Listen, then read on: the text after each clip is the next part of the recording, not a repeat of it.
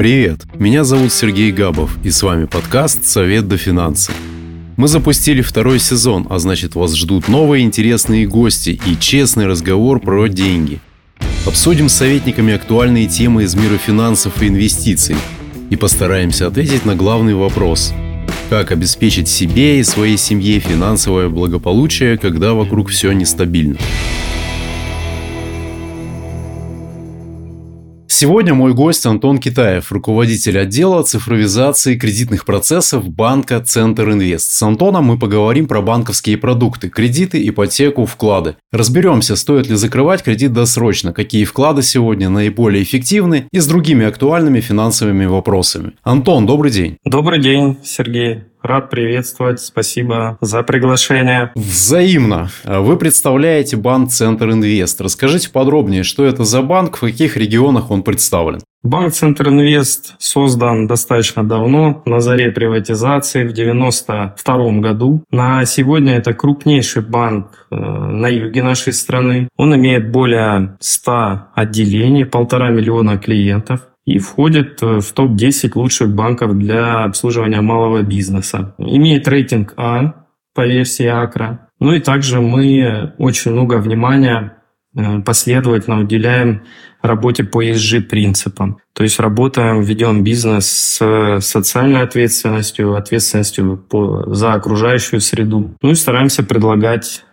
клиентам лучшие финансовые продукты. С 2022 года работники аккредитованных IT-компаний могут взять льготную ипотеку по ставке до 5%. Программа действует до конца следующего года. Мы провели опрос среди сотрудников нашей компании и выяснили, что половина из них – хотели бы успеть купить квартиру в следующем году по льготной ставке. Антон, расскажите, а какие требования будут предъявляться в рамках данной программы к заемщикам в следующем 2024 году? Да, действительно, постановлением правительства в 2022 году, в апреле, а, была утверждена соответствующая программа.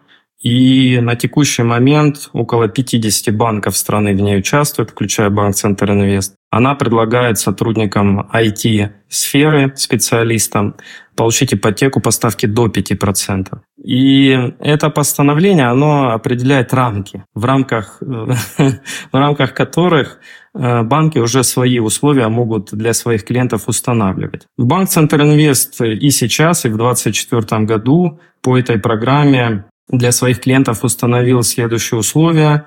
Ну, самое главное, это ставка, она будет 3,9, 3,9%, но только на недвижимость, которая на первичном рынке э, будет куплена.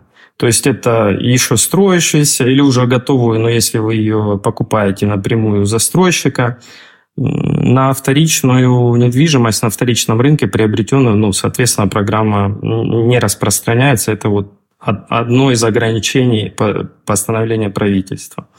А вот если вы захотите взять кредит на строительство домовладения нового сами, только официально, через подрядную организацию, то ставка вообще будет тогда 3%. Срок максимальный 20 лет. Есть ограничения по сумме, да. Действительно, каким должен быть первоначальный взнос? А, первоначальный взнос 20%, то есть это минимум 20% и более в зависимости от того, сколько у специалиста эти сферы есть возможность э, осуществить взнос. И при этом, если э, хотите, то допускается по этой программе в качестве первоначального взноса использовать материнский капитал. Ограничение по сумме. Э, она зависит от региона, где вы берете кредит. Если это регион с населением более 1 миллиона человек, то это максимум вы можете 18 миллионов взять в кредит.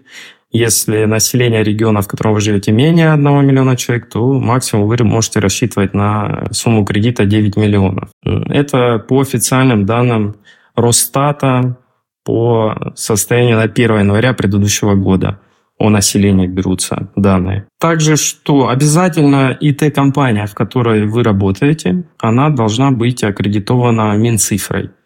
Этот список можно проверить на госуслугах, в интернете найти по ИНН, по названию, вы посмотрите, аккредитовано или нет. Достаточно широкий список организаций там сейчас в этом списке, в этом реестре. Ну и что еще хотел бы сказать, что рассчитывать на эту ипотеку может не обязательно там программист или какой-то технический прям специалист.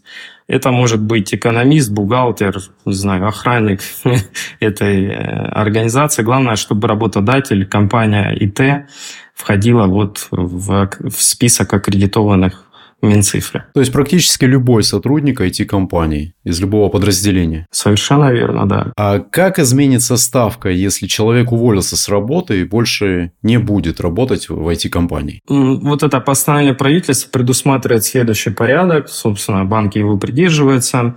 Если после увольнения человек в течение шести месяцев устроился также в IT-компанию, также аккредитованную Минцифрой, то для него все пройдет бесшовно. Как продолжал он участвовать в программе по льготным условиям обслуживать свой кредит, так и продолжит. Если же он в течение шести месяцев уволился и не нашел вообще работу, или нашел, но в ИТ-компании, которая не аккредитована Минцифрой, или вообще нашел работу не в ИТ-компании, то, к сожалению, тогда льготные условия по этой программе применяться не будут, и ставка по этому кредиту перейдет в рыночные условия. Что такое рыночные условия?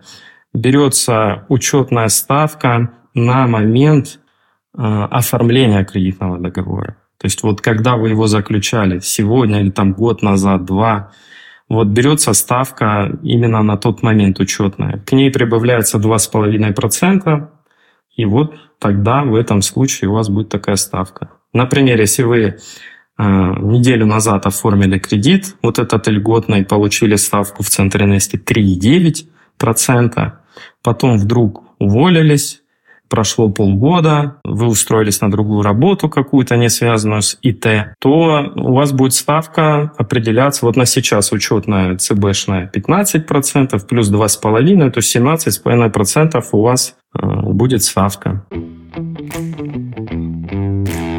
Хотелось бы поговорить в целом про ипотеку. Эксперты ожидают повышения ставки до 18% в следующем году. Что делать тем, кто только планирует брать ипотеку? Брать сейчас или ждать, что ставка снизится или жилье подешевеет? Сколько себя помню, много раз этот вопрос там звучит.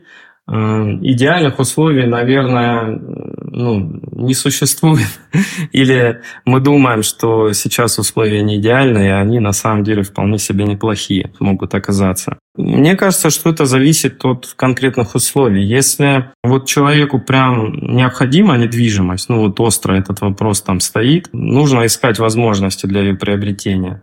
На текущий момент э, цены на недвижимость, ну вот за последние два года сильно вырос, вот прям сильно они выросли только на первичном рынке. На вторичном, да, там рост тоже был, но он не такой сильный. Соответственно, и возможно снижение цен, там, если оно вдруг случится, на вторичном рынке будет не такой сильно, и ждать его там, только его прям сидеть и ждать, наверное, не лучшая идея. Соответственно, еще раз повторюсь, если есть необходимость в жилье, доход вам позволяет там взять ипотеку, то можно брать прямо сейчас, ну, особенно на вторичном рынке. А, особенно если это ипотека там, по адекватной ставке, там, по льготным каким-нибудь программам. Ну, например, в банке Центринвест уже много лет сложилась практика снижения ставок по кредитам клиентов вслед за снижением учетной ставки ЦБ. Соответственно, если вы оформите кредит сейчас и в будущем учетная ставка снизится, вы можете с соответствующим заявлением обратиться э, к нам в банк. Банк рассмотрит и может снизить ставку. Кто-то, как мы только что говорили, покупает квартиры для себя, своей семьи, а кто-то вкладывает деньги в недвижимость, чтобы получать доход от сдачи в аренду. На ваш взгляд, вот во втором случае э, брать квартиру в ипотеку это выгодно? Смотрите, Понять, выгодно или нет, можно, ну, если вы с чем-то сравниваете. В данном случае, видимо, правильно сравнивать ваши расходы на кредит, да, ваши ежемесячные платежи там, в погашение кредита, э, которые там, в свою очередь, зависят от стоимости недвижимости, за которую вы на кредитные средства приобрели, срока кредита, ставки, размера первоначального взноса и так далее. Вот вы вот этот ежемесячный свой платеж сравниваете с вашими доходами.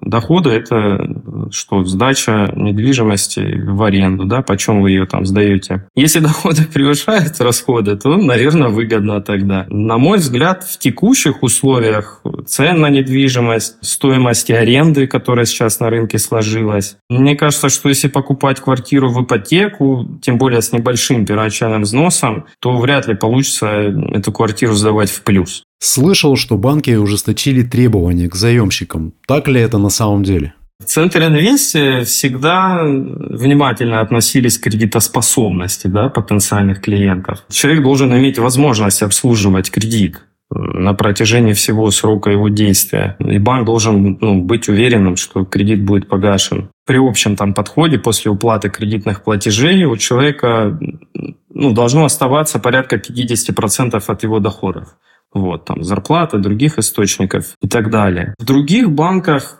насколько я знаю, прям сказать, что ужесточились, нет. Ну, то есть, как предъявлялись там требования, так и продолжают предъявляться. Прям такое ужесточение я ну, не могу об этом утверждать. А дадут ли ипотеку, если э, уже есть другие кредиты? В каком случае чаще всего банк откажет?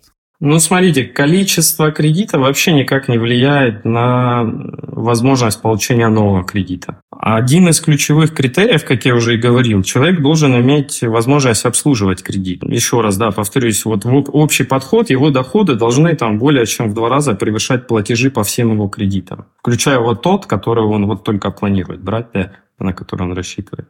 Если его там зарплата в два раза больше всех этих платежей, то с большой вероятностью ему там кредит дадут. Будет он там пятый, пятидесятый, неважно. Если же доход вот не покрывает этих платежей, то, скорее всего, ему откажут.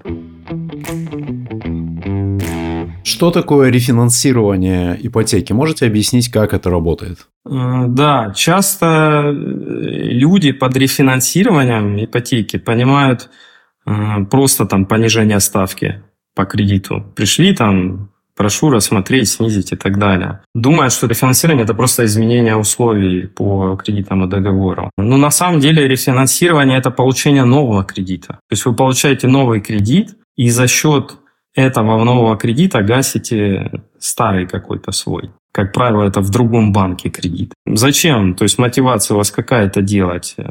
Вы берете новый кредит на более лучших условиях там эта ставка лучше или там график погашения вас более удобный устраивает. У нас часто вот в Центр Инвести люди оформляют кредиты, в том числе ипотеки, э, для рефинансирования открытых кредитов ими в других банках. Ну, например, почему мотивация да, у людей? У нас принципиально нет там страховок, там скрытых или явных. Мы вот принципиально кредиты без страховок там выдаем. Все условия у нас прозрачные, ставки одни из лучших на рынке, соответственно, ну, естественно, людей это побуждает рефинансировать, брать у нас кредиты и закрывать в других банках. Э, как это работает? Да. Человек увидел, что здесь лучшие условия да, по кредиту он может получить, чем в другом банке, по действующему уже. Он подает к нам заявку, э, Центр НС ее рассматривает, Человек обязательно должен указать в заявке, что, что он хочет взять кредит на рефинансирование своего другого кредита, открытого в другом банке. Это важно, потому что при рассмотрении банк будет э, понимать и не будет вот эти расходы, которые сейчас человек несет на обслуживание кредита в другом банке, учитывать э, при расчете вот там его доходов-расходов. Он получает одобрение по заявке, э, оформляет кредитный договор, э, с, кредитное средство он на руки не получает, то есть эти кредитные средства Центр Инвест сразу отправит в тот банк э, целевым образом для погашения его старого кредита вот в другой банк. Там кредит закроется, все, что останется человеку сделать, это переоформить вот недвижимость, залог недвижимости со старого банка на Центр Инвест. Ну, обычно это там несколько дней вся эта процедура занимает. Читал статьи, в которых описывался опыт заработка на кредитных картах. Э, такое вообще возможно? Как это работает? Честно говоря, я такое то слышал. Какие-то там э, стратегии люди используют. Насколько я понимаю, они берут кучу э, кредитных карт в разных банках, с разными там условиями э, беспроцентных периодов. Что-то покупают в кредит, беспроцентный период действует, потом они берут новую карту, здесь закрывают этот кредит, там столько схем. Ну, то есть какой-то принцип рефинансирования такой очень хитрый, да, насколько я понимаю? Да, да, и мне кажется, тут речь не о заработке идет, как вот вы прям сказали, скорее о каких-то там особых выгодах. Вот, я бы вот так вот сказал. И мне кажется, для этого нужно прямо обладать высоким уровнем там, финансовой грамотности, там, следить за этим всем. Дисциплина. Дисциплинированно, щепетильно. Это прям целая работа. То есть это прям реальная работа. И тогда ну, человек получает какие-то выгоды. Я сделал для себя вывод, что, наверное, здесь самое позитивное – это хороший уровень финансовой грамотности. А стоит ли закрывать кредит досрочно? Какие здесь плюсы и минусы? Когда выгодно, а когда нет? Многие рассматривают кредит в таком негативном ключе. Ну, потому что за него приходится переплачивать проценты. А, но кредит э, дает и плюсы. Например, ну вот ипотека, да, которую мы сегодня обсуждали. Покупая недвижимость, э, квартиру вот сейчас, вы получаете ее уже прямо сейчас. Э, вы можете уже прямо сейчас в ней жить. Зафиксируете при покупке ее цену, все. Альтернатива в этом случае – это копить деньги. Да? И купить ее, к примеру, там, через 10-20 лет, и то, если получится по тем ценам, которые будут тогда, они для нас еще неизвестно, что там будут за цены через много лет. А может, через эти там 20 лет вам квартира уже не нужна будет на тот момент. Кредит вам дал возможность получить то, что вы хотели сейчас. За это придется заплатить проценты, но вы... Самое ценное, что у нас у всех есть, это время. И мы это время используем уже с новой квартирой, в моем примере.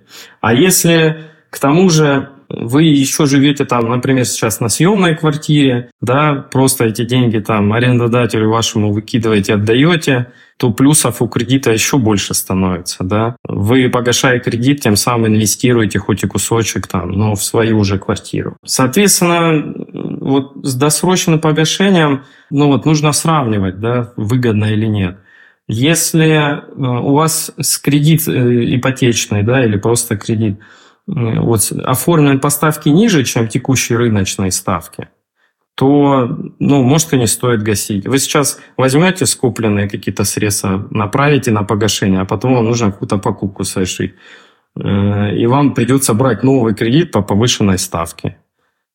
А так у вас эти скупленные средства вот на эту покупку могли быть направлены, а вы спокойненько по более низкой можете обслуживать кредит. А в случае с потребительскими кредитами плюсов от досрочного закрытия все же больше или есть и минусы тоже? Ну вот то же самое. То есть вы должны, когда мы говорим выгодно, да, опять же, с чем сравнивать?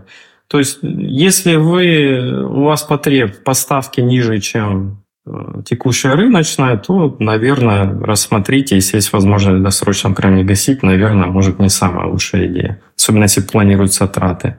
Опять же, если мы сравнивать, да, куда эти средства свободные или в погашение кредита направить, да, потребительского, или в какую-то покупку, или вообще на инвестиции, да. Э, к примеру, у вас эти средства вы можете их инвестировать сейчас по более высокой ставке. Ну, не знаю, потреб у вас там по там, 15%, а вы можете там на текущий момент там, вложить куда-то там под 17%. Ну, я условно говорю. Тогда, наверное, лучше это сделать и не гасить его.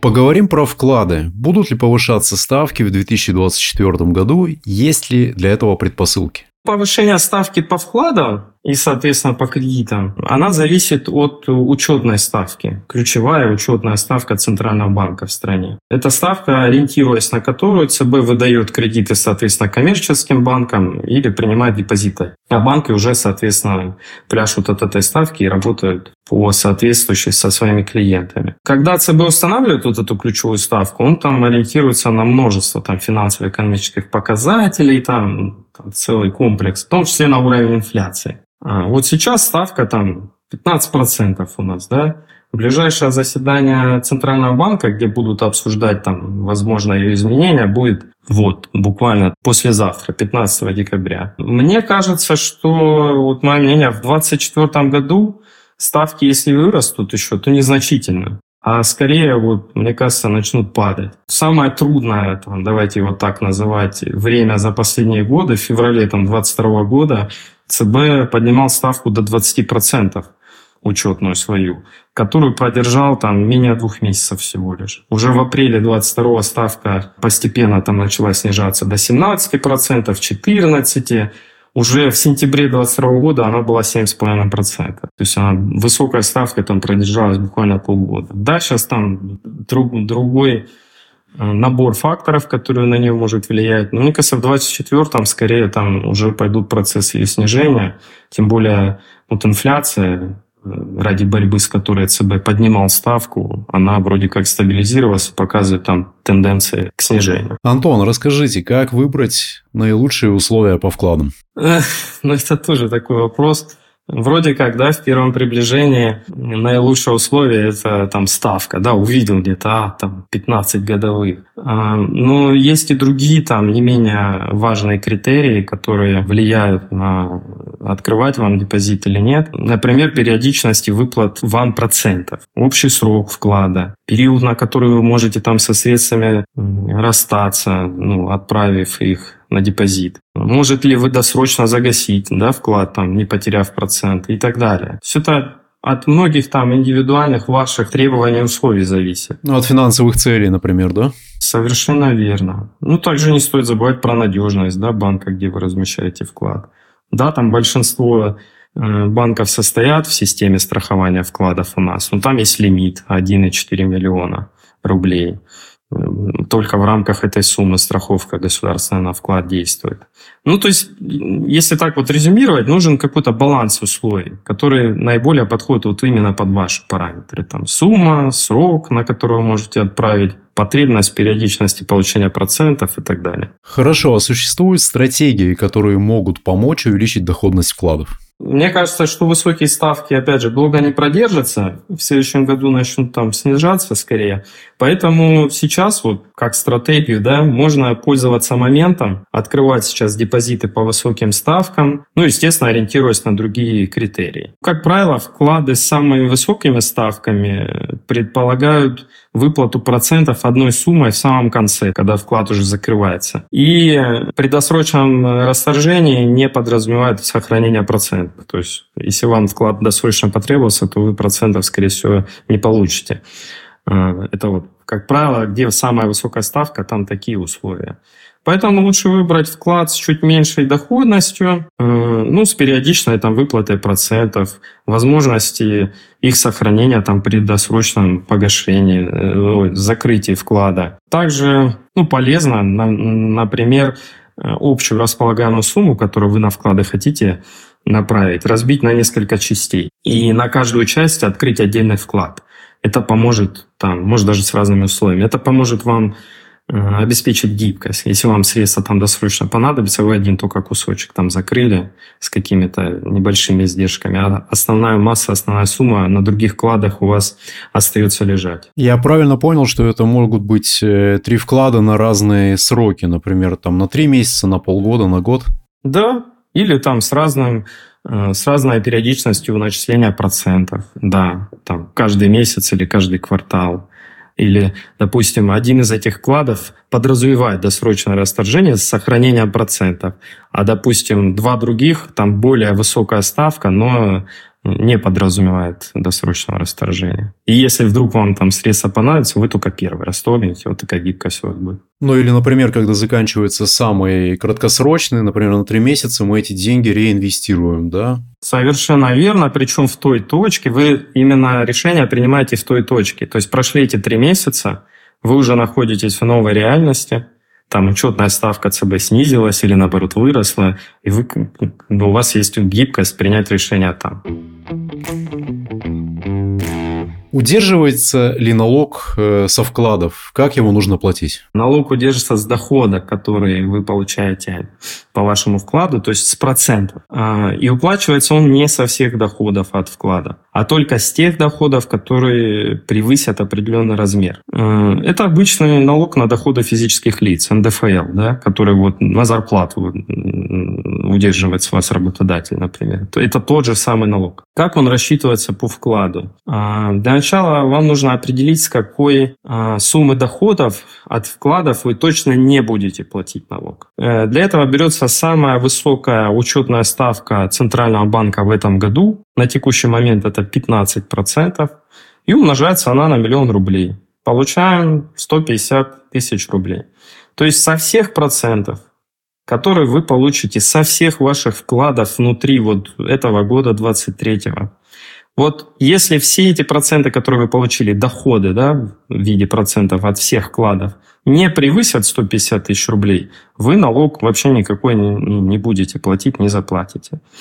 Если все полученные проценты от всех вкладов внутри года превысят 150 тысяч рублей, то налог будет рассчитан с суммы превышения.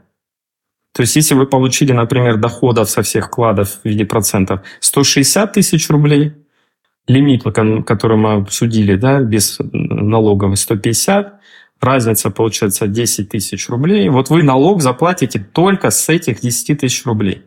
Налог в размере 13%, то есть 13% от этого превышения 10 тысяч рублей, получаем, что сумма налога 1300 рублей. Но делать это нужно самостоятельно или этим занимается банк? В данном случае банк не выступает налоговым агентом. Банк передает всю информацию в налоговую инспекцию. Налоговая инспекция вот эти все хитрые расчеты, которые мы с вами сейчас обсуждали, проделывает. Дата по уплате налогов до 1 декабря. Да, вот она единое налоговое уведомление выставляет. В том числе там будет указано, если у вас вдруг налог по вкладам возник, что вы должны уплатить еще такой-то налог по вкладу. Хотел бы задать такой вопрос э, о банковских продуктах. Какие банковские продукты могут быть включены включены в стратегию инвестирования? Безусловно, это вклады, облигации банков, если они их выпускают. Часто банки делают свои управляющие компании, так называемые, э, которые, в свою очередь, выпускают ПИФы, паевые инвестиционные фонды. Вклады и облигации – это консервативные финансовые инструменты, которые в любом случае там, стабилизируют ваш инвестиционный портфель. К этим инструментам также и консервативные пифы относятся, пифы на облигации или смешанные пифы со смешанными активами с преобладанием облигаций. Банковский продукт – это больше про консервативное наверное, инвестирование. Антон, благодарю вас. И по традиции в конце подкаста прошу наших гостей всегда дать несколько советов слушателям.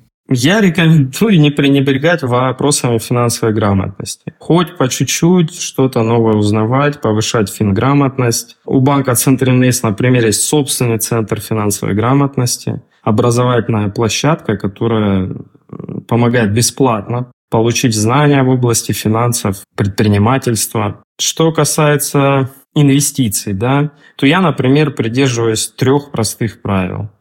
Ну, во-первых, инвестиции – это про долгий срок. Три года и более, в моем понимании, это долгий срок. Если у вас есть средства, и вы занимаетесь инвестициями, рассчитываете на этот срок. И, и чем больше он, тем лучше тогда вы ощутите и увидите эффект. Про там внутри полгода сейчас сложить, быстро там что-то заработать, это не инвестиции и зачастую э, с не очень хорошими результатами заканчивается. Это первое, да, такое, чего я придерживаюсь. Второе, постоянно добавляйте в свой портфель. Получили зарплату там тысячу рублей, пять тысяч, у кого там какие есть возможности в свободных средствах, добавляйте в ваш инвестиционный портфель. И сложный процент, он чудеса творит, мы недооцениваем его действия. Сразу вы его эффект не ощутите, а там через 5, 7, 10 лет он серьезный эффект вам даст. Ну и третье, чем, чего я придерживаюсь, диверсификация. Не кладите по-русски все яйца в одну корзину,